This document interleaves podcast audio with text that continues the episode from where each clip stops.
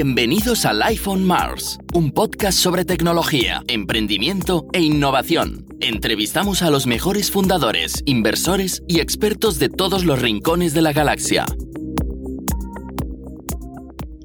Hola, soy Alex, CEO y fundador de Marsbase. En este segundo episodio de Life on Mars, nuestro podcast, vamos a recuperar la entrevista que hicimos a Luis Martín Caviedes en Startup Grind Barcelona el evento mensual en el que organizamos encuentros entre emprendedores y entrevistamos a los mejores fundadores e inversores de la escena startup del país. En este caso, con Luis Martín Caviedes hablamos de cómo conectar con inversores, cómo reportarles, las diferencias entre los business angel y el capital riesgo y los pros y, los contras de cada uno, por qué no hay que firmar contratos de confidencialidad y por qué se glorifica tanto las rondas de financiación y no las ventas, que al final es lo que sustenta las startups. Todos estos temas y alguno más vais a escucharlos en este episodio, así que espero que lo disfrutéis tanto como yo lo disfruté en su momento. Luis Martín Caviedes, que fue CEO de Europa Press durante 12 años, licenciado en filosofía. Yo quiero que me explique cómo carajo se licencia en filosofía, luego tienes trabajo. Aparte de eso, es inversor privado, da clases en, en IS y bueno, todo el mundo lo sabe. Ha invertido en Novicap, en Cantox, en Tiendeo, en Social Card, en Trovit, en Privalia, en Ole, etcétera, etcétera, etcétera. ¿Cómo estás? ¿Cómo estamos? Adelante, toma asiento. ¿Cuántas veces te han recibido como un rockstar? Eh, pues eh, yo de pequeño soñaba con ser rockstar y todavía lo sueño de vez en cuando, ¿no? Tiene que ser impresionante lo de salir a un, escenario y ver 30.000 personas ahí, ¿no? Y hacer así, todos van para allá. Hacer así, todos van para allá, ¿no? Si Pero quieres, no es el caso, ¿no? Si quieres podemos probar la de 140. Vamos a probar, vamos a probar. Vamos a probar, así. Vale, perfecto. No, Hemos venido a pasarlo bien, ya se, se lo dije, aquí no. Luis, bienvenido. ¿Qué te han parecido los Open Mic y las presentaciones, antes de nada? Yo tengo un problema. Bueno, pues vamos a hablar con total franqueza. Yo tengo un problema, Adelante. yo tengo un problema con los eh, pitches, ¿no? Y es que eh, claro, eh, he desarrollado una cierta aversión a los pitches, ¿no? Pero bueno, la verdad es que esto de un minuto y dar un nombre y, y una, un brochazo de lo que haces, esto está bien, ¿no? Porque al final es todo lo que puedo sacar de un, de un pitch, ¿no? Una, esta persona, quiero conocerla, lo que pasa es que yo creo que habría que proyectar los emails o el contacto, ¿no? Aunque No, luego toma- las cervezas. Pero vamos, eh, bien, a mí esto de que, que, bueno, cada uno pueda ofrecer su, su esto, siempre te quedas con la, con la, con la idea de que seguro que hay gente en el, en el que no ha hablado que tenía que haber hablado, ¿no? O sea, que seguro, seguro. Seguro, por eso nosotros intentamos forzar que algunos presentéis, incluso si no queréis salir, porque bueno, al final el ser emprendedor va un poco de eso. Sí. Tú estás cansado de ver PowerPoints. Pasa un poco como los ginecólogos, que al final de ver, de ver tanto ya al final dices pro. Pero sí, bueno, pasa, pasa un poco de eso. Yo no, no tengo un problema con PowerPoint desde hace mucho tiempo, ¿no? Pero eh, en efecto he visto demasiados y, y PowerPoint te hace un poco estúpido, ¿no? Yo creo que una idea que no se puede decir con Word y con Excel no vale la pena decirla, ¿no? Pues te obliga a unos formatos de que tienes que poner aquí un punto, aquí una animación y tal, que en el fondo no añaden nada. Entonces yo creo que es una manera estupenda. O sea, se puede hacer un PowerPoint sin ninguna idea y 24 slides, pero con una facilidad pasmosa, ¿no? Y sin embargo no puedes decir una sola frase en Word, quedaría ridículo si lo tuvieras que decir en palabras. Entonces, si yo tengo un problema con los PowerPoints, normalmente intento que no me, los emprendedores no me, no me lancen su PowerPoint, ¿no? Eh, porque eh, además es, es, es como un poco ridículo, porque ese PowerPoint lo hacen igual para todos. Y yo recuerdo hace tiempo un emprendedor, estaba el, el, el pobre intentando enseñarme el producto, ¿no? y estaba permanentemente abriendo el portátil eh, para enseñar el producto. Yo le cerraba el, el, portátil. Dice, pero no vas a ver el producto. Y digo, no, a mí el producto no me importa nada. A mí qué más me da que vendas Hello Kitties o comunicación entre empresas. A mí me da igual. Dime de un poco cómo funciona este negocio, ¿no? Dice, joder, pues ayer estuve con Barsavsky y me dijo que me callase, que abriese el ordenador y que le dejase en paz con el producto, que solo quiere ver el producto, que no quiere ver ni una sola cifra. ¿no? Bueno, pues has aprendido algo, ¿no? Cada inversor es de una manera, ¿no? Y cada uno es de su padre y de su madre y normalmente un pitch que hagas en el que te va a poner un PowerPoint típico, PowerPoint típico, ¿no? Nuestra misión y nuestra visión, yo estupendo, yo no conozco ninguna startup que haya fallado en la misión ni en la visión. ¿Conocéis alguno? O sea, que esa no me, ayuda, no me añade nada, la, luego la segunda. Un mercado que normalmente es enorme, ¿no? Y entonces te dice, pues no sé, el número de personas que, que viven de, yo qué sé, ¿no? el número de mujeres en Europa es no sé cuánto, digo, ya, esto ya lo veo yo en Wikipedia, ¿qué me estás diciendo? ¿no? Segundo, luego, luego te cuentan la idea, que es la misión de lo que quieren hacer, Luego te pone un mapa del mundo, en el que yo sé dónde está Latinoamérica, te lo juro que sé dónde está Latinoamérica. No hace falta que me digas que hay no sé cuántos países en Latinoamérica. ¿no? Entonces, claro, hemos desarrollado toda esta cultura de los PowerPoints que básicamente no dicen absolutamente nada. ¿no? Mucho más sensato, mucho más informativo. Es, vamos a empezar, volvamos a la casilla número uno. ¿Tú quién eres? Y cuéntame algo que no sepa.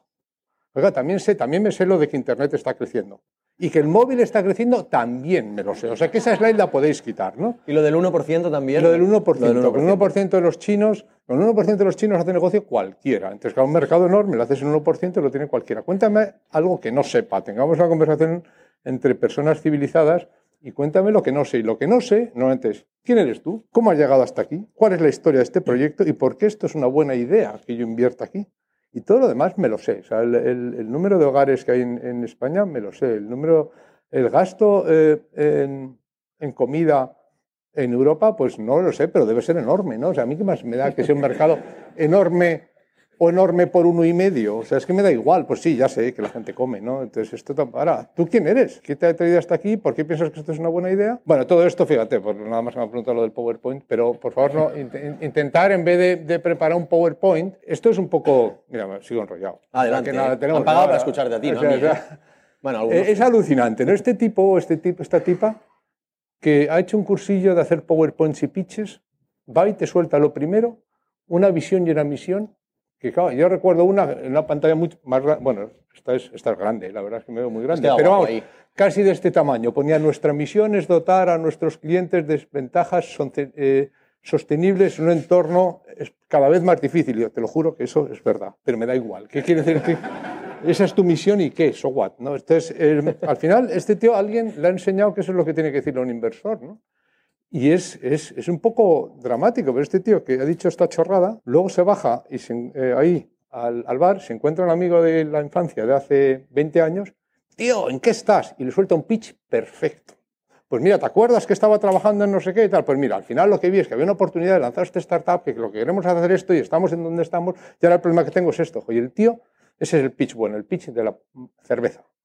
¿En quién eres y en qué estás?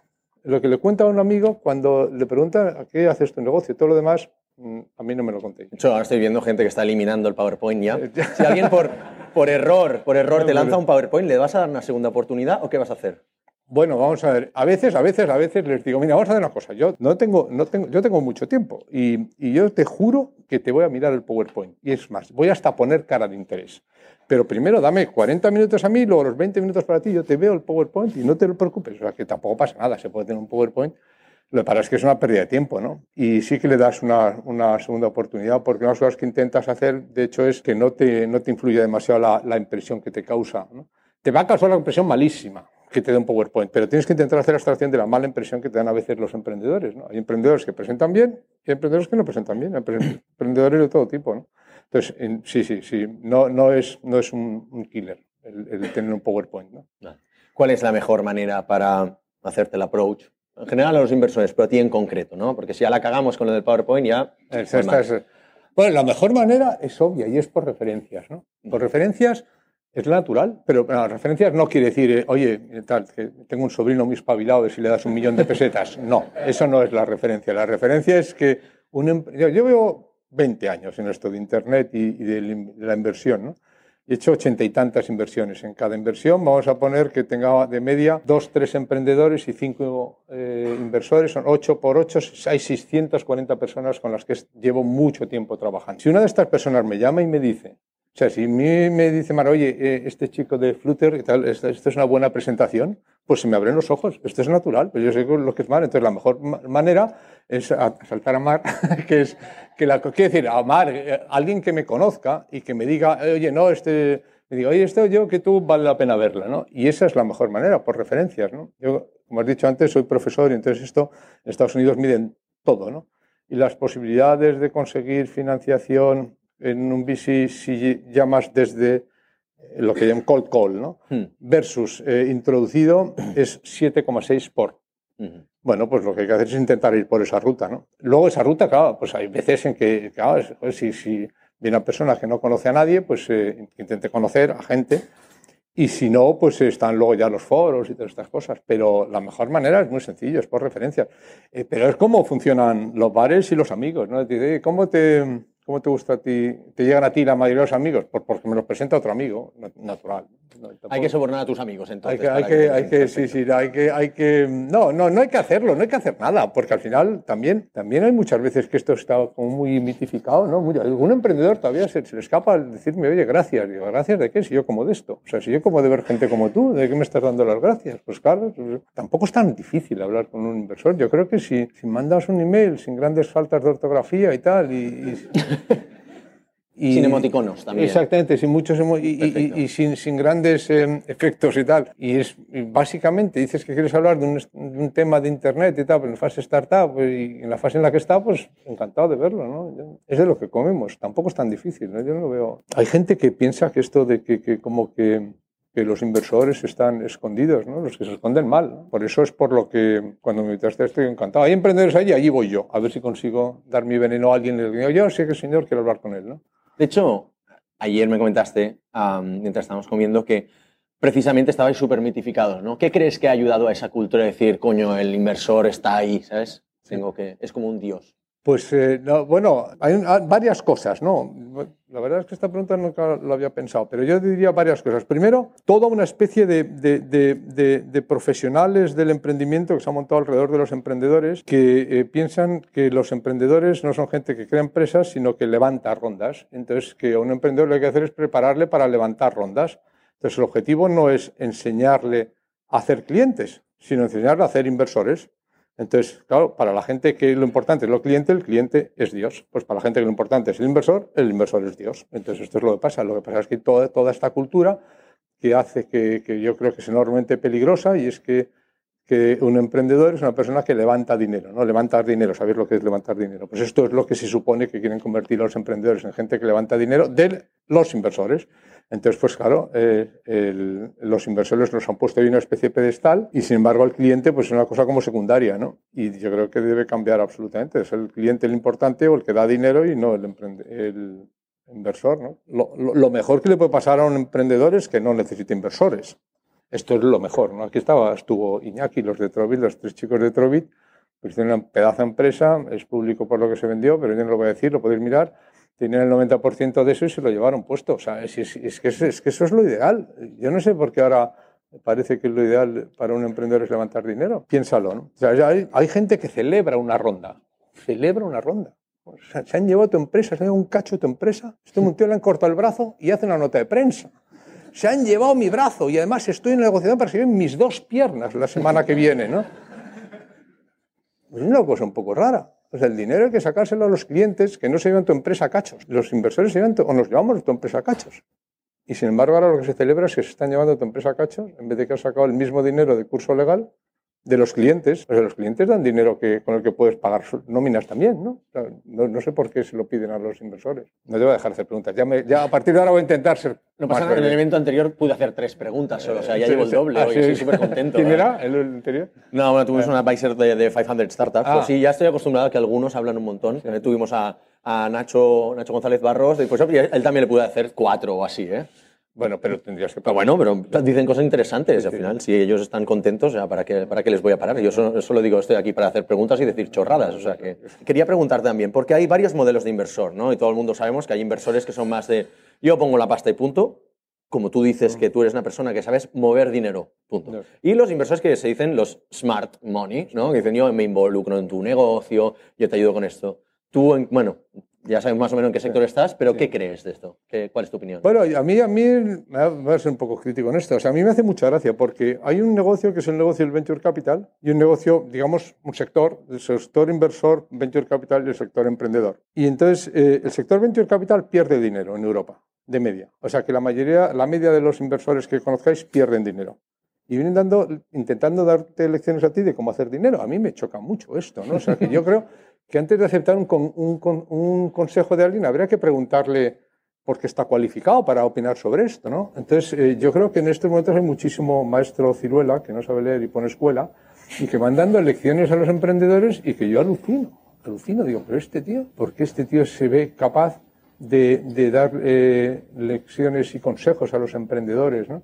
Eso por un lado. A mí me, me parece que ahora hay eh, mucha gente que, eso, que no sabe lo suficiente. Y segundo, que es quizá mi caso más importante, es que se produce una cierta selección negativa, ¿no? O sea, si Tú, eh, yo voy buscando aquellos emprendedores que no me necesitan. O sea, estos, porque estos son los que son realmente valiosos, son los que pueden vivir sin, sin un inversor. Si un, proyecto necesita a alguien como yo, el proyecto está cojo y yo no voy buscando proyectos cojos, voy buscando proyectos que estén completos.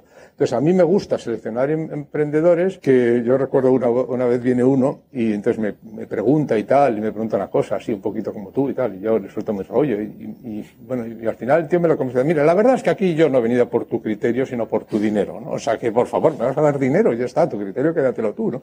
Y yo creo que esto es lo que yo pretendo. Yo tengo dinero, creo que no soy del todo malo moviendo dinero, pero debo ser bastante regular haciendo empresas, si no, pues eh, sería un emprendedor, ¿no? O sea, yo sin, si al final algún también emprendedor que le han dicho que diga esto dice, es que, joder, tú eres muy importante, me puedes ayudar mucho, ¿no? ¿Y, y cómo es esto? Pues sí, con tus contactos, con lo que tú sabes del negocio y tal. Y, o sea, claro, yo sí, con lo que yo sé del negocio y con mis contactos y con mi dinero puedo hacer un negocio cojonudo, pero tú qué pintas aquí? O sea, que ya, ya lo hago yo, ¿no? Ya me lo monto o sea, yo, ¿no? ¿Tú quieres hacer un negocio con mi dinero, con mis contactos, con lo que yo sé de este negocio? Pues estamos muy bien. Esto, esto sí que es un emprendedor espabilado, ¿no? Entonces, al final... Hombre, no, será por morros. No, no, tío, no, no, al revés, al revés. Al revés. Vale. Si- si- hombre, el, quiero decir que yo creo que, que el, que el inversor es una persona... Antes lo decía uno de los que habían hecho la presentación, ¿no? Bastante difícil es saber hacer una cosa en la vida como para intentar meterte a hacer todas las cosas. Entonces, eh, si sé más que tú de programar, o sé más que tú de lanzar un proyecto, o sé más que tú de comercializar pinganillos, pues va, mal vamos. No tengo ochenta y tantas inversiones. Si supiese más que los inversores de, los, perdón, que los emprendedores de eso, estaría, estaría mal, ¿no? Sería Dios estaría mal, ¿no? Y no es, eh, no es ninguna de las dos cosas. Pues cada uno hace una cosa medio bien. Y tú como inversor bastante difícil es, bastante difícil es invertir sin perder dinero y bastante difícil es ganar dinero en esto, ¿no? Como para encima ir eh, haciendo otras cosas, ¿no? Yo iba a preguntarte, como inversor, ¿qué es la cosa más rara, más bizarra que te han presentado nunca? Si se puede decir. Joder, ¿eh? no sé. macho, Venga, Es que me han, no, que me han presentado... esta reacción ha sido buena. No, estaba, no, estaba, estaba pensando, eh, hace unos años, antes cuando, antes, antes, ahora ya no hace falta escribir business planes, ¿no? Pero hace muchos años, pues había una cosa que se llamaba el business plan, que estaba escrito, ¿no? Estaba escrito en, en Word. Entonces me acuerdo que una vez se me presenta un tío de Goldman Sachs con un emprendedor. Y el tío de Goldman Sachs me, pues me dice, te presenta al emprendedor. Y entonces el emprendedor le dice, oye, ¿tienes nada? Pues un- una nota. Y dice, "Ch, es que a este emprendedor no le gusta escribir. Perdona, no le vuelvo a molestar, no le voy a pedir nada. Entonces, bueno, pues iban por ahí vendiendo emprendedores que no les gusta escribir, ¿no? Para Eso, eso, aquello se me quedó muy grabado, ¿no? Ahora, ahora, ahora, mm, no sé, quizá ya estoy vacunado, ya es difícil que me impresione, que me presenten una chorrada. ¿no? Bueno, si ya, te ya he ocurre. visto, he visto, he visto muchas, pero si se me ocurre alguna, te, te diré cosas raras, ¿no? Bueno, había uno, me acuerdo una vez que se me presentó un emprendedor que estaba convencido, a ver, es que no me acuerdo muy bien qué era, eh, qué, qué- es lo que, que quería. Bueno, estaba convencido que yo le estaba grabando. Entonces, digo, ¿pero cómo te estoy grabando? Dice, sí, creo que me estás grabando con el ordenador. Bueno, pues nada, pues cerré el ordenador y aún así no me lo quería decir. Pero luego al final era una cosa que le había descubierto, que toda la medicina, toda la medicina de toda la historia de la humanidad estaba confundida y que él tenía la solución. Y yo, ¿cuál es la solución? No te la puedo decir. Claro. Ah, pues muy bien, pues estupendo, ¿no? Entonces, pues eh, nada, pues esto es como, como decía, hay un, un inversor muy chulo americano, los americanos son muy chulos, pero a veces dicen las cosas con gracia, ¿no? Esa es tu opinión, esta es mi opinión, mi dinero se queda con mi opinión. Y ya está, si me das un dato, si me das un dato, pues quizá mi opinión no puedo cambiar, pero si es tu opinión contra mi opinión, pues nada, eso. O sea, que sí, que sí que te dicen cosas, cosas a veces raras, ¿no? ¿Quién dijo eso? Por curiosidad. No, es que no, no, eso fue, no, no, no me acuerdo, pero un tío que se me presentó allí en Madrid, o sea, que yo fue en Madrid, fue hace algún tiempo, ¿no? Ah, no decía la frase, la frase del Ah, inversor.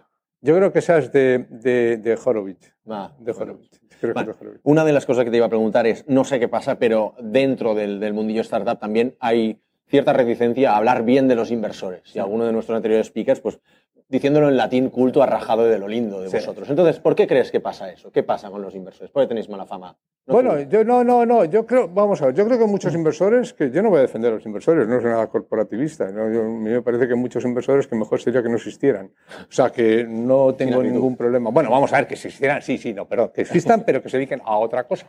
Pero yo no voy a defender ni mucho menos a los inversores. Yo entiendo mucho mucho de, de la mala prensa que tienen eh, eh, o que tenemos en este sentido los inversores, ¿no? Yo creo que es verdad que para un emprendedor, pues eh, lógicamente es muy difícil entender que parte de, lo que él ha creado se lo va a llevar un señor que, venía por ahí una vez al mes, ¿no? Y en efecto, pues esto es, difícil a veces de, entender. Luego creo que muchísimos emprendedores, digo inversores, que se extralimitan y, creo que eso es así. Y luego también, para que veáis que no es hacer la pelota, hay muchos emprendedores que echan la culpa a los inversores del fracaso de su proyecto. ¿Qué quiere decir? Que yo no conozco, conozco muy pocos emprendedores que sean capaces de decir este proyecto falló porque los clientes no querían comprar mi producto, sino porque es que los inversores dejaron de financiarme. Y claro, obviamente, si, tú, si los inversores no dejan de financiarte, pues no tienes que cerrar. Pero tú no tienes que cerrar no porque dejaron de financiarte, sino porque no encontraste otras fuentes de, ingresos. ¿no? Entonces yo creo que, que, hay las tres cosas, ¿no? que hay inversores que se merecen esto, Creo que también es verdad que hay una parte difícil de, asumir, que es el que alguien va a participar de, tus retornos, ¿no? sin haber puesto en la mitad de esfuerzo que tú. Y luego, si queréis, podemos hablar de, eso. Y luego hay una tercera de que, de que es muy fácil. Vamos a ver, una empresa, toda empresa se va al garete, nunca se van al garete porque les falta la visión, ni porque les falta la misión, nunca, jamás. Todas las empresas se van al garete nada más que por una cosa, porque les falta la caja. Entonces se hace un silogismo muy lógico el señor que tenía caja no me pone caja, la culpa de que esta empresa falle es del que no pone caja, porque si yo tuviese la caja de este señor, esta empresa no fallaría. Pero claro, el inversor no debe poner la caja en vez de tus clientes, ¿no? Entonces eh, yo creo que llega un momento en que son los clientes los que han fallado y no pasa nada, no es culpa tuya, no es culpa de nadie, esto es, esto es así. Como dicen en el Apple, que no aguante una broma se vaya del pueblo, las meras startups van a fracasar. Hay un emprendedor buenísimo, Neco, que hizo un post hace un momento y dice, yo quiero decir una cosa a los emprendedores, nada más que un mensaje. Te la vas a pegar. Ya está. El 80% de las veces acierta. Ya está. Eso es estadística. El 80% se lo van a pegar. Pero no se lo van a. No hay que buscar razones raras. Hay que buscar que es muy difícil que un proyecto salga adelante, hay mucha incertidumbre y no es culpa del que dejó de ponerte gasolina. ¿no? O sea, tú crees que no has llegado al final del trayecto porque te ha faltado gasolina, ¿no? Pero bueno, eh, obviamente eso es una visión porque tú en un momento dado tendrías que tener tu propia gasolina, ¿no? Tampoco soy partidario del buenismo, o sea, esta especie de muchos inversores que van por ahí diciendo estoy a tu lado y tal, estamos en el mismo barco, y dices, no, no, no estamos en el mismo barco. Esto es un acuerdo comercial. Yo te pongo un dinero y quiero que me devuelvas mi dinero multiplicado. Y si no me lo das, no pasa nada. Tampoco te vamos a colgar en la plaza del pueblo, pero yo tengo un acuerdo comercial con los emprendedores. Luego, dentro de una relación normal, pero un acuerdo comercial. Y los intereses de los emprendedores y los intereses de los inversores a veces divergen. Es natural. La vida económica es es conflicto de intereses y yo creo que una de las cosas que es peligroso es esta especie de buenismo inocente, de nada, tal, lo que importante es crear valor conjunto. Bueno, un momentito, ¿no? No, lo que es bueno para Baragall, ¿no? Ayer lo leí, lo que es bueno para Barcelona es bueno para Cataluña, lo que es bueno para Cataluña es bueno para España, lo que es bueno para España es bueno para Europa, lo que es bueno para Europa es bueno para el mundo. Pues lo que es bueno para Barcelona es bueno para el mundo, ¿no? Pues nada, yo, pues no, a lo mejor sí, a veces sí, a veces no. Te iba a preguntar, ya sé que, aunque tú no te entrometas, digamos, en la parte de negocio, porque tú dices, bueno, yo yo, os doy pasta y espero que me la multipliquéis. Está bien. Pero tú habrás visto muchas empresas, habrás visto, bueno, muchas startups y ves tendencias. Si ves que alguna se desvía del camino o va directo al fracaso, dices algo, levantas una, bandera, ¿cómo haces? Sí, levanta la bandera y dice, yo me voy del consejo. O sea, yo, no, yo me bajo del coche. Yo, no, no, tú, yo creo que eso es lo que hay que hacer, ¿no? Y de hecho hay veces que es muy bueno. Tú Simplemente, pues eh, a veces coges un taxi, ¿no? Entonces te subes a un taxi y con toda la ilusión dices que te vaya a un sitio y el taxista pues va muy rápido, o a lo mejor pues este día no estaba el tío perfectamente en forma, había oído un poco y dice, oiga, yo me bajo en la próxima, ¿no? Y ya está, no hmm. pasa nada, no pasa nada, quieres discutir, ya está. Entonces, hombre, yo creo que no, que tampoco hay que hay que dramatizar esto. Lo que sí que es cierto es que yo me he ido, he entrado en muchas, en muchas compañías, de algunas de ellas me he ido, porque lo que no he tenido nunca la tentación es coger el volante. Y eso es, yo creo que es muy importante. El inversor tiene que estar en su sitio, está en asiento. O se baja o no se baja. Pero si, lo que no puede hacer es intentar coger el volante, ¿no? Pero el volante es un señor que es del, es del emprendedor, ¿no?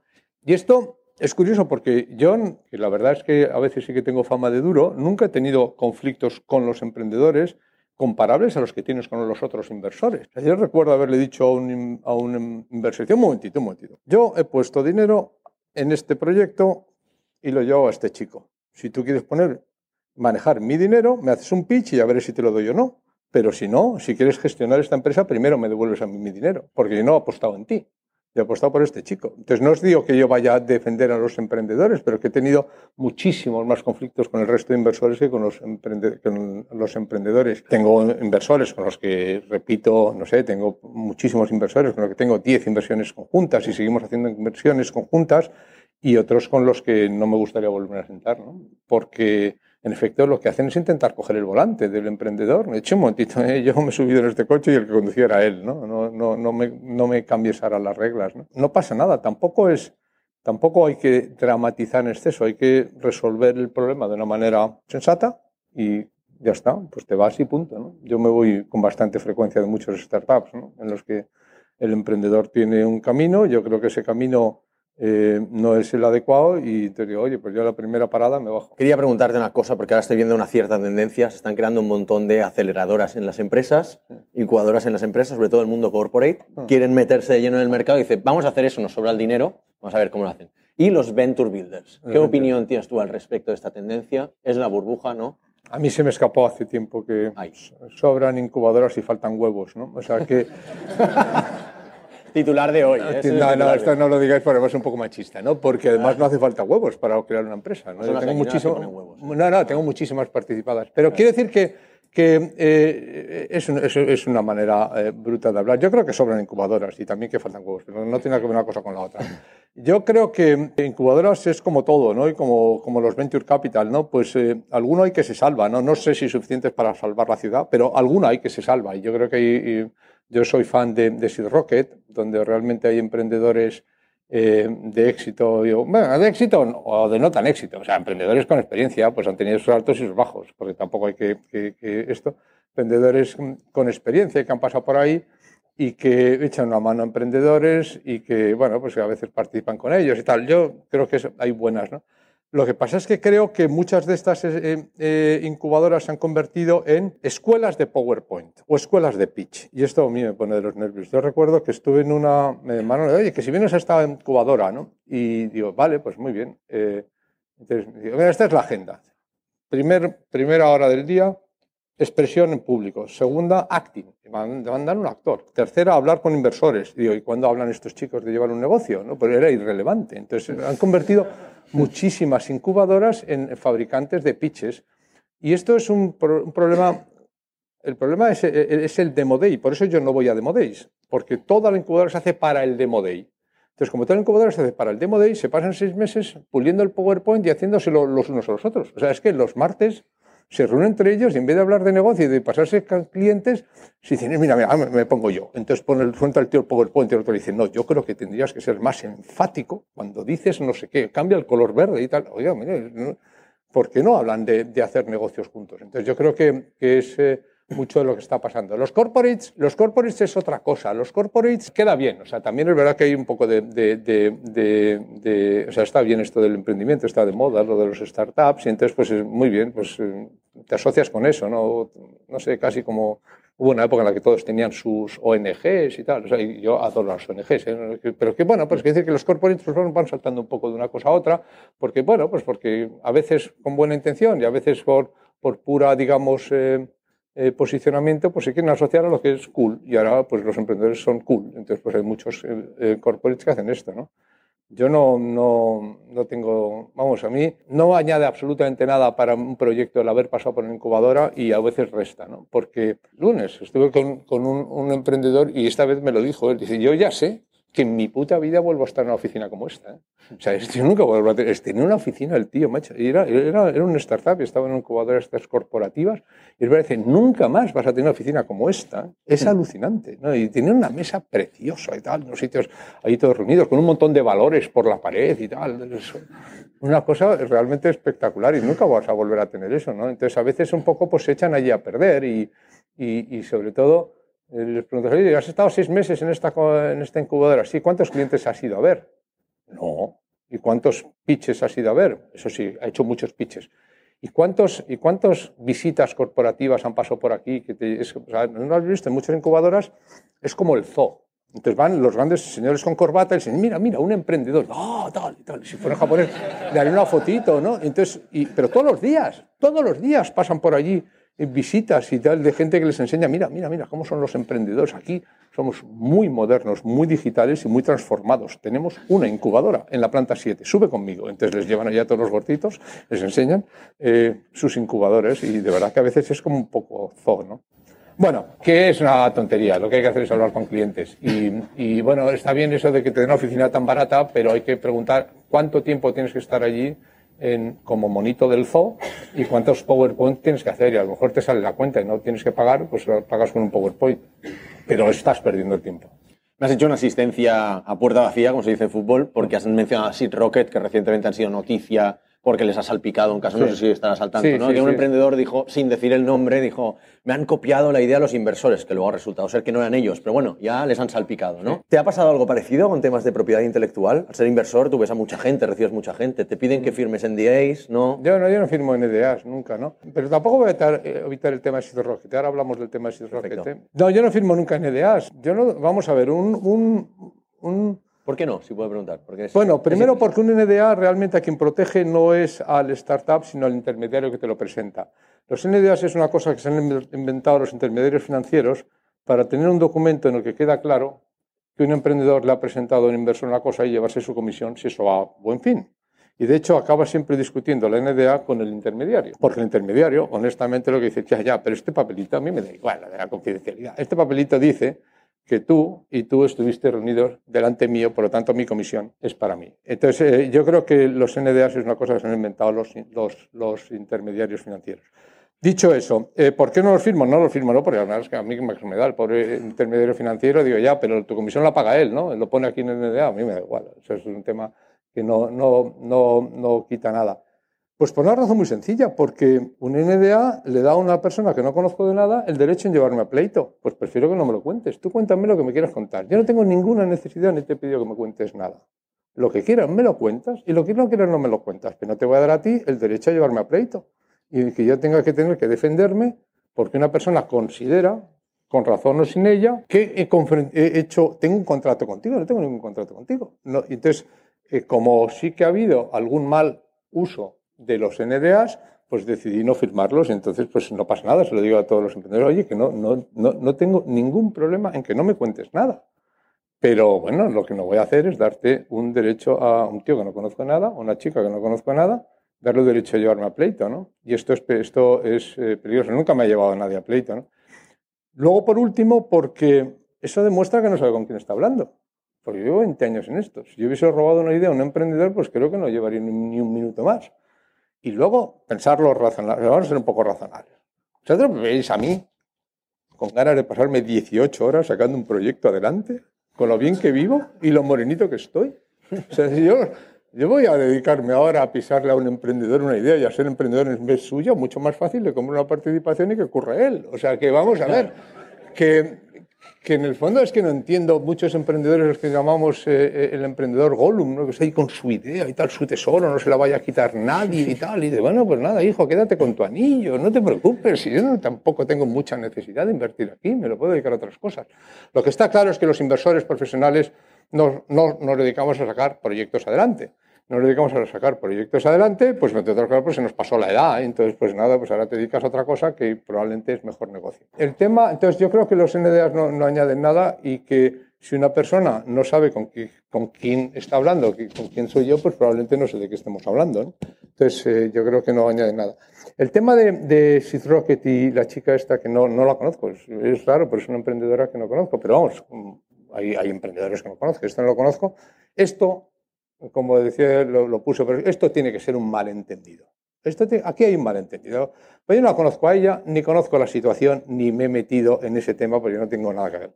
Pero sí que conozco a Sacha, a Margenat, a Baratek, a Tufkal y a Seth Rocket. Y lo que sí que sé es que son los tíos por los que yo pongo la mano en el fuego porque les conozco a todos desde hace 10 años. Si alguno ha cometido un error, pues igual alguno ha cometido un error. Pero desde luego lo que no van haciendo, lo que no van haciendo es cogiendo ideas de los emprendedores para hacerlas ellos. Entre otras cosas porque Marginat lleva no sé cuánto tiempo sacando adelante Marfil, que bastante complicado es, Paratec bastante tiempo sacando adelante Ulabox, que bastante complicado es, como para estar eh, cogiendo ideas de, de personas. ¿no? Entonces, yo creo que aquí hay un malentendido. Eh, seguramente la chica esta pues em, ha, malentendido una cosa, pero bueno, yo creo que, que desde luego los, mis amigos de Sir Rocket no van haciendo esto, ¿no? Y entonces yo por eso doy la, pongo la mano en el fuego por ellos.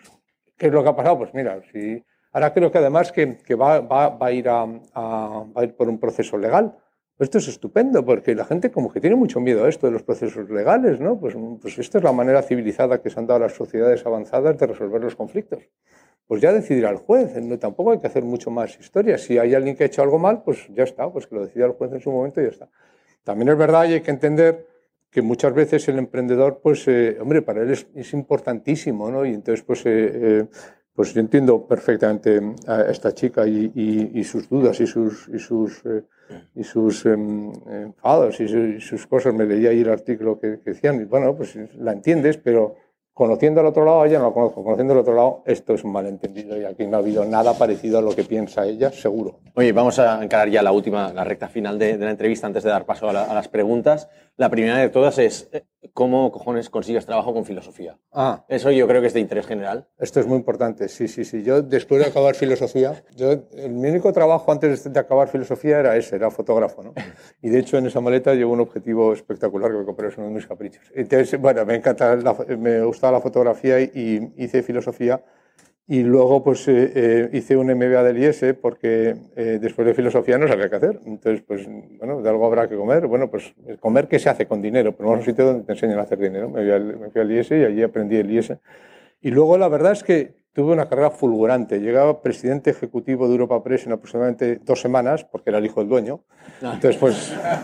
Eso ayuda. Eso ayuda, eso ayuda. O sea, ¿cómo conseguí trabajo? Pues siendo el hijo del dueño. O sea, que si, si podéis volver a nacer siendo el hijo del dueño, tenéis trabajo. Entonces, eh, así es como empecé en filosofía. Y digo, en, Europa Press. Lo que pasa es que lo que sí que es cierto, en mi, en mi, defensa, en mi defensa, si hubiera que defenderse de ser hijo del dueño, es que dije que yo voy a Europa Press, pero solo hago cosas nuevas. No voy a tocar nada de lo que existe, solo hago cosas nuevas. Y entonces, claro, como ya soy un poco mayorcito, en los años 80 lo nuevo era la tele y, lo, y luego en los años 90 lo nuevo era Internet. Entonces, pues le den al chico que hace las cosas raras, los nuevos medios. Entonces, le dije, toma, tú haces esto de Internet que al final no entendemos muy bien y ahí sí es como empecé, ¿no? Pero vamos, eh, estudié filosofía porque me encanta, porque me interesa mucho, porque creo que me ayuda muchísimo a pensar y, y es un placer, pero reconozco que reconozco que tengo el lujo de haber podido estudiar y haber podido trabajar en lo que me dé la gana. Y es un lujo y esto pues, eh, no, no, no, no, tiene sentido decir que yo me he lavado. Me, yo no soy un, hecho, un hombre hecho a mí mismo. De hecho, si me hubiese hecho a mí mismo, me habría hecho mejor. O sea, que me habría hecho, no me habría hecho así, ¿no? O sea, esto es una cosa clarísima, ¿no? no puedo ocultarlo, ¿no? Y en 12 años, porque al final si estuviste 12 años en Europa Press, aparte de ser el hijo del dueño, igual tampoco lo harías tan mal. No, no, tampoco lo ¿Qué, ¿Qué te ha aportado la visión de negocio, sobre todo para luego convertirte en inversor? Pues mira, esto, eh, eh, esto la verdad es que pocas veces he hablado de ello, pero a mí aprendí una cosa fundamental. Estuve ocho años intentando sacar adelante el negocio de la tele. Y me di cuenta que si eres un tío buenísimo, ¿no? con un esfuerzo inmenso, eres capaz de llevar cualquier empresa al punto muerto. Lo cual, mm. o sea, yo llevé Europa Press Televisión a punto muerto, con un esfuerzo brutal y yo creo que con, bastante, eh, con bastante facultad. Y luego, de repente, te pasas a internet y esto está chupado, tío. Aquí, entonces, en aquella época era chupado hacer dinero.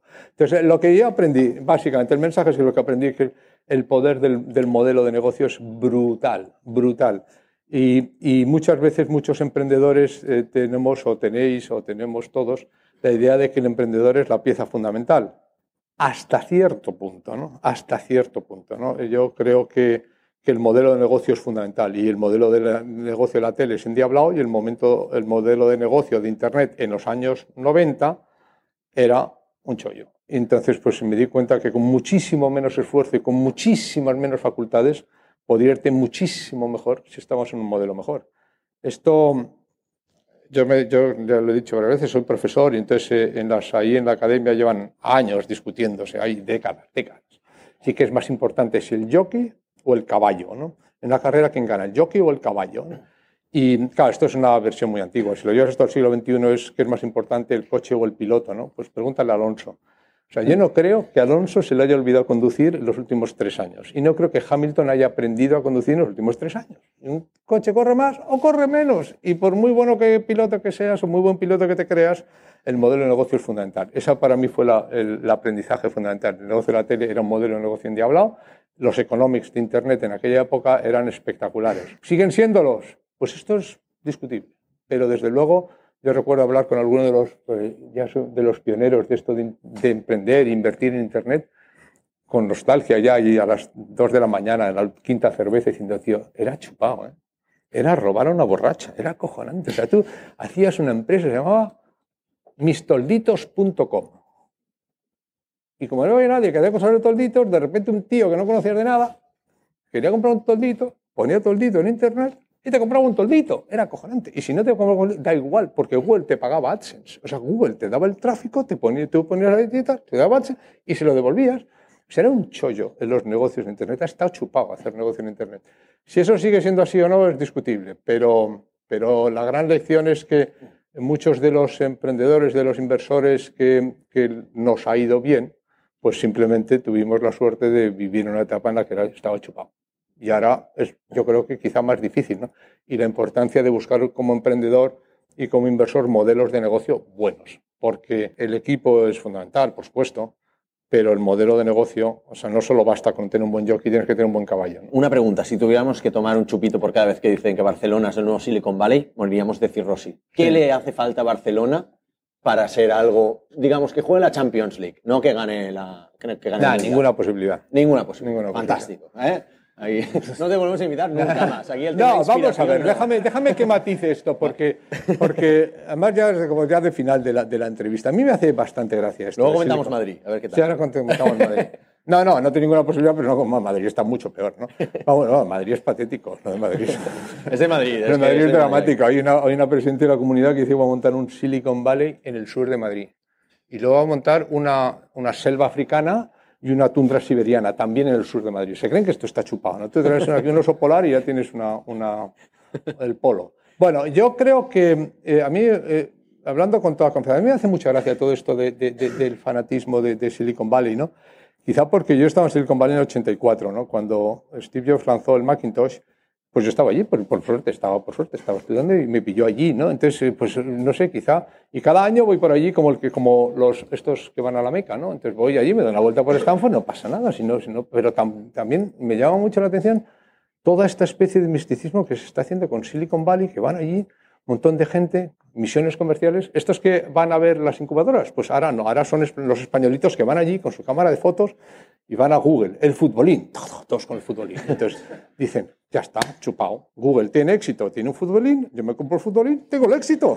Sócrates es deportista. Ya, está, ya está, esto es de cajón, está chupado y se quedan en el futbolín. Y yo creo que estoy mucho, mucho político y, algún emprendedor inocente que se queda en el futbolín. Barcelona no tiene ninguna posibilidad de ser Silicon Valley porque nadie puede ser Silicon Valley. Y no es porque allí sean más guapos, ni más listos, ni más rubios. No, no, simplemente porque allí ha surgido aquellos. Como eh, tú vas a un jardín y dices, yo no sé por qué ha surgido aquí el hormiguero, pero el hormiguero está aquí y no lo mueve nadie. ¿eh? O sea, tú, esto es, el hormiguero surgió aquí y está aquí. ¿no? Y tú coges una ciudad como Nueva York, que no debe ser demasiado pequeña ni demasiado poco importante, y entró en el mundo de startups hace tres años y medio. No había pasado nada. O sea, había Silicon Valley y Boston y punto. Y el resto del mundo jugaba otra liga. Y ahora pues está Silicon Valley Boston y ahora parece que entra en Nueva York y luego está Europa, pues Europa pues juega sus ligas. ¿no? Pero es que yo creo que es que Barcelona se confunde intentando jugar esas ligas. Esta es otra cosa que pasa también con bastante frecuencia. ¿no? Y es que un tío va a Silicon Valley y te dice, yo quiero jugar al fútbol. Entonces se compra el libro de cómo se juega al fútbol. Y viene aquí, lo intenta aplicar y nos da cuenta que el fútbol allí es distinto. Allí es con un balón ovalado y se te da con la mano y aquí es con el pie y un balón redondo. Entonces Barcelona tiene que aspirar a tener el mejor fútbol del mundo, el fútbol europeo, soccer el mejor soccer del mundo y no intentar jugar al fútbol americano, porque es de payasos intentar jugar al fútbol americano. ¿Tú te imaginas a Messi jugando al fútbol americano? Lo que les iba a durar a esos pedazos armarios que hay allí. O sea, es otro deporte. Tenemos el mejor, el mejor fútbol soccer del mundo y eso es lo que tiene que aspirar Barcelona. Pero, intentar jugar a poner al Barça a jugar al fútbol americano, pues es una ridiculez y además es una gilipollez, porque con lo bien que juega al fútbol europeo, ¿para qué quiere jugar al fútbol americano? Barcelona, después del fútbol, por eso menciono el fútbol, seguramente lo que está mejor es el emprendimiento. O sea, tenemos que estar orgullosísimos. Esto es un pedazo. O sea, estamos en las grandes ligas para el país que somos, que es el número 17 del ranking mundial. O sea, que nos ha adelantado México, o sea, que está muy bien, ¿eh? yo a México les admiro mucho, pero que no somos, no hay nada más que un Silicon Valley y nosotros nos dicen, es que, y para ser Berlín, pues mira, vamos a empezar por ser Alemania, y entonces ya tendríamos un Berlín, o vamos a empezar por ser Estados Unidos y tendríamos un, un, un Silicon Valley. Al final tenemos, estamos donde estamos, con las tasas de paro juveniles que han estado cerca del 50%, una economía eh, estancada, una corrupción generalizada. Que aquí lo milagroso es que haya un emprendedor, macho. Es así, sí, que, sí, pero no es porque. No, yo no digo que sea. No, tampoco me gusta meterme con mi país, está muy bien, y con Barcelona y tal, está muy bien, pero hay que saber dónde estamos, ¿no? Y hay que intentar, pues, eh, eh, disfrutar lo que tenemos y saber que allí es muy difícil. Yo, aparte de, esto de, invertir, me gusta navegar. Y yo cuando te contaba antes que estuve en el 84, me, pegué un, me, llevaba, me llevé un repaso cuando fui a aquella universidad americana. Yo creía que aquí era alguien, había sacado buenas notas. Yo era, aparte del hijo del dueño, pues era un poco empuñoncito y tal. Y, era un tío que tenía buenas notas y era un tío más o menos espabilado y, y daba el pego y tal. y me fui a la Universidad de Stanford a dar clase y me caí en una de hostias. O sea, es que eran buenísimos todos. Y encima eran guapos, y encima eran deportistas, y encima no fumaban, y encima hacían todo bien. Y ahora, macho, 25 años después, el, hace 10 días estaba en el Mundial de J70 en San Francisco, y yo a tres Copas del Rey, en vela. Y quedé 41 de 65, tío. Es que me dieron otra vez hasta en el carnet de identidad. Si es que son muy buenos, si es que están los mejores del mundo, si es que aquello es muy difícil. Casi mejor vente aquí y gana aquí, porque allí es muy difícil ganar. Entonces, ¿eso quiere decir que no se puede ganar en Estados Unidos? Claro que sí. Claro que sí podemos tener el mejor jugador de baloncesto del mundo, podemos tener el Gasol. Sin duda, un Gasol pueden hacer en Barcelona. Pero lo que no vamos a tener es una NBA. Y Silicon Valley no es Gasol, es una NBA, es todo un ecosistema irreplicable. Imposible, no podemos tener NBA porque no tenemos dueños de equipos de baloncesto que paguen eso, porque no tenemos millones de jugadores negritos que están desde esta edad tirando a una cesta. Entonces nunca vamos a tener una NBA. Entonces, ¿un emprendedor puede triunfar en Estados Unidos? Sí, claro, como Gasol, pero aquí no vamos a tener una NBA, aquí vamos a tener el deporte que tenemos. Y ahora ya cambia un poco, porque ahora ya se juega bien al baloncesto en España, pero yo recuerdo en aquella época, en los ochenta y tantos, un comentarista de radio que era muy bueno, decía, tío, oye, he ido a ver un partido de baloncesto en Estados Unidos y es un deporte distinto. Y dice, ¿por qué sí? Allí las canastas las meten hacia abajo en vez de tirar hacia arriba, las meten hacia abajo, tío. es una cosa rarísima. ¿eh? Pues pasa un poco, es, un poco así, ¿no? Ahora ya hemos aprendido a jugar, pero mientras intentemos emular a, Silicon Valley, creo que no vamos bien. Eh, Barcelona es, bueno, al lado de Madrid es, de cachondeo, esto está años luz. Y, pero como en fútbol, ¿eh? ¿Eh? Como, fútbol, como, fútbol, como fútbol. Fútbol no sé, pero vamos, ¿eh? pero en, en, o sea, que está, que está muy bien y que aquí pueden salir un pedazo de proyectos, joder, que no, no, o sea, no hace falta ser Facebook y, y luego que ser Facebook es, es muy difícil, ¿eh? Es muy, muy difícil. Y, allí están, de verdad, los mejores del mundo, en el ecosistema más, eh, más duro del mundo, más competitivo del mundo, más cerrado del mundo. La gente cree que Silicon Valley es una... No, no, un momentito, ¿no? Según, según qué sitio se, se llega de según qué manera. Y aquí pues se pueden hacer unas cosas espectaculares. Vamos, que a mí no me va mal, ni me ha ido nada mal, ni a muchos emprendedores les ha ido nada mal, ¿no? Joder, esta, esta era la última, ¿no? Pero, no. no, no, pregúntame lo que quieras, pero digo que, que es que esta es una, una tema que a mí me llama mucho la atención. Hace poco, bueno, hace poco no, cada X tiempo me pregunta un político, ¿qué podemos hacer para tener un Silicon Valley aquí? Entonces se me ocurren varias respuestas. La primera, no hagas nada, nada, nada. Tú, tú político, no hagas nada, nada, nada. Ni gobierno. Nada, ni nada, gobierno. nada, nada, nada, nada, nada, nada. Cada, esto, esto es lo de virgencita, virgencita, por lo menos como estaba. O sea, tú déjalo, no toques nada, nada. No, pero ni siquiera para arreglar los errores. No, no, porque encima lo vas a hacer peor intentando arreglar. Ya, déjalo, ya está, ya está. No hagas nada. ¿no? Pero si, si, si si hubiera que, hacer algo, arregla primero la economía y luego ya pues, eh, eh, los startups irán después, ¿no? Y, son un subproducto de una economía sana, no corrupta y, que tiene un crecimiento ordenado y en el cual hay gente que consume y en el cual hay empleo y, ya está, ¿no? Y luego les diría, bueno, pero ya, si aún así quieres hacer algo, a mí me hace mucha gracia, ¿cuántas veces has oído tú decir, ¿qué tiene que pasar para que en Europa surja el próximo Google? Lo primero, no prohibirlo no prohibirlo. No prohibirlo, porque claro, el próximo Google ya existe, se llama Uber y lo están prohibiendo, ¿no? O BlaBlaCar. O sea, tenemos un champion, un champion europeo, uno, un champion jugando en las grandes ligas, que es BlaBlaCar. Y aquí voy a hablar de mi libro porque soy inversor en BlaBlaCar. Hmm. Uno. Él ha puesto una multa. Si es que es alucinante. Si es que es alucinante. Yo no digo que haya que apoyar a BlaBlaCar, que sí me gustaría que todos usasen mucho más BlaBlaCar. Pero entonces que decir que, mire, oiga, no haga nada y si hace algo, por lo menos no lo prohíba. No lo prohíba, porque el problema es que a mí me preguntan muchas veces, oye, en España, ser, por ejemplo, ser emprendedor en, fintech en España es, es difícil. No, difícil no. Está prohibido, es ilegal, no se puede hacer. Entonces, pero, entonces, pues muchos de los, de, bueno, pues ¿qué hay que hacer para tener el próximo Google? Permítalo usted, simplemente déjelo, deje que, que... Esto no quiere decir que yo sea partidario de que no, no haya una regulación estricta, yo creo que no soy nada de estos liberales ingenuos que piensan que el, mercado se, gobierna a sí mismo después de la crisis que hemos tenido, que el mercado se autorregula y tal. Nada, hay que tener unas regulaciones muy claras. Pero lo que hay que tener muy claro es que hay que unas reglas de juego. Por ejemplo, si pensáis, todo este sistema de las licencias es un poco curioso, ¿no? Porque una licencia no es, una licencia es una autorización nominal a que una persona haga algo. O sea, es un poco raro, ¿no? O sea, hay una ley, si tú cumples la ley, pues lo haces, y si no cumples la ley, no lo puedes hacer. Pero una licencia, por ejemplo, tienes una licencia para emitir televisión. Es alucinante, tenemos una economía, una economía basada en la licencia.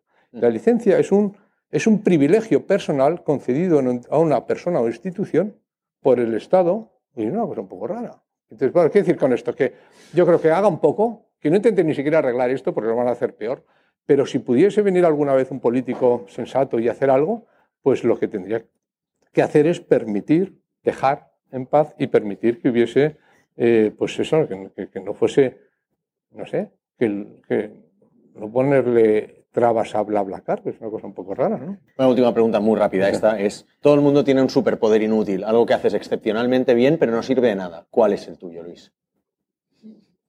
Un superpoder inútil que no sirve para nada. Exacto, pero tú lo haces siempre muy bien, cada día religiosamente. Varias veces al día. Varias veces al día mejor, que hago muy bien. Como por ejemplo... Ah, sí, mira, sí, no, ya sé, muy bien, ya sé. Parasitar. O sea, vamos a ver. Yo, yo he dicho... Hostia, es original, ¿eh? Sí, sí, sí, esto está muy bien. O sea, yo he comentado hace un momento, fíjate, que, que, que, que he ganado tres copas del Rey de Vela. Bueno, pues eh, no he ganado ninguna, porque yo nunca he llevado la caña. Yo simplemente he hecho una cosa que es muy inteligente, es coger al mejor patrón de España decirle, oye, ¿por qué no ganamos la Copa del Rey? Dice que hace falta un barquito. Yo pongo barquito. Vale. Entonces, ¿y qué hace falta? Pues una tripulación muy buena. Pues buscamos una tripulación muy buena. Entonces, nada, vas allí. en, el barco en el que navegaba antes había una norma muy curiosa que decía, el armador, que era yo, solo contribuirá a la navegación con el desplazamiento de su peso. O sea, solo podía hacer esto de un lado a otro, ¿no? Y no podía hacer nada más, estaba prohibido, no podía contribuir nada más. Perfecto. Esto es lo que ven, parasitar. Y luego el día de la copa, pues te levantas y dices, oiga, la copa es mía, ¿no? te llevo la copa y ya está. ¿no? me la he pagado yo. bueno, la he pagado yo. Pues un poquito con los emprendedores pasa esto, ¿no? Que yo creo lo que sí que creo que, que, sí que hago bien, quizá en serio no creo que sea tan inútil, pero sí que creo que hago bien es no intentar nunca coger el barco caña. Hay tíos que conducen muy bien el barco, hay tíos que son buenísimos que te pueden llevar la Copa del Rey si simplemente les dejas hacer y ya está. Y hay que ponerse un barquito. Claro, si no le pones un barquito que corra, pues te va mal, ¿no?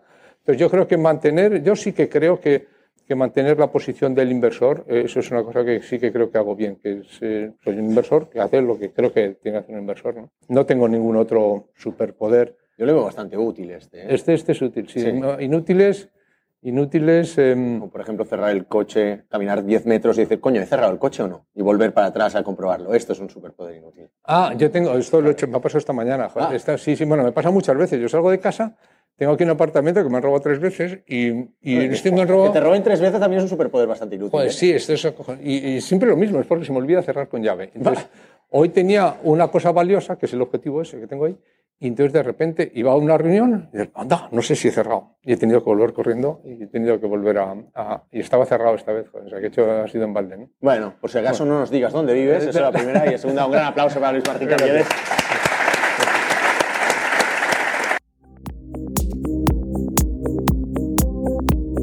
Somos Mars Based, una consultora 100% remota especializada en desarrollo web y móvil de Barcelona. Ayudamos a todo tipo de negocios, desde startups hasta grandes corporaciones, a hacer realidad sus proyectos tecnológicos. ¿Y a ti, en qué te podemos ayudar?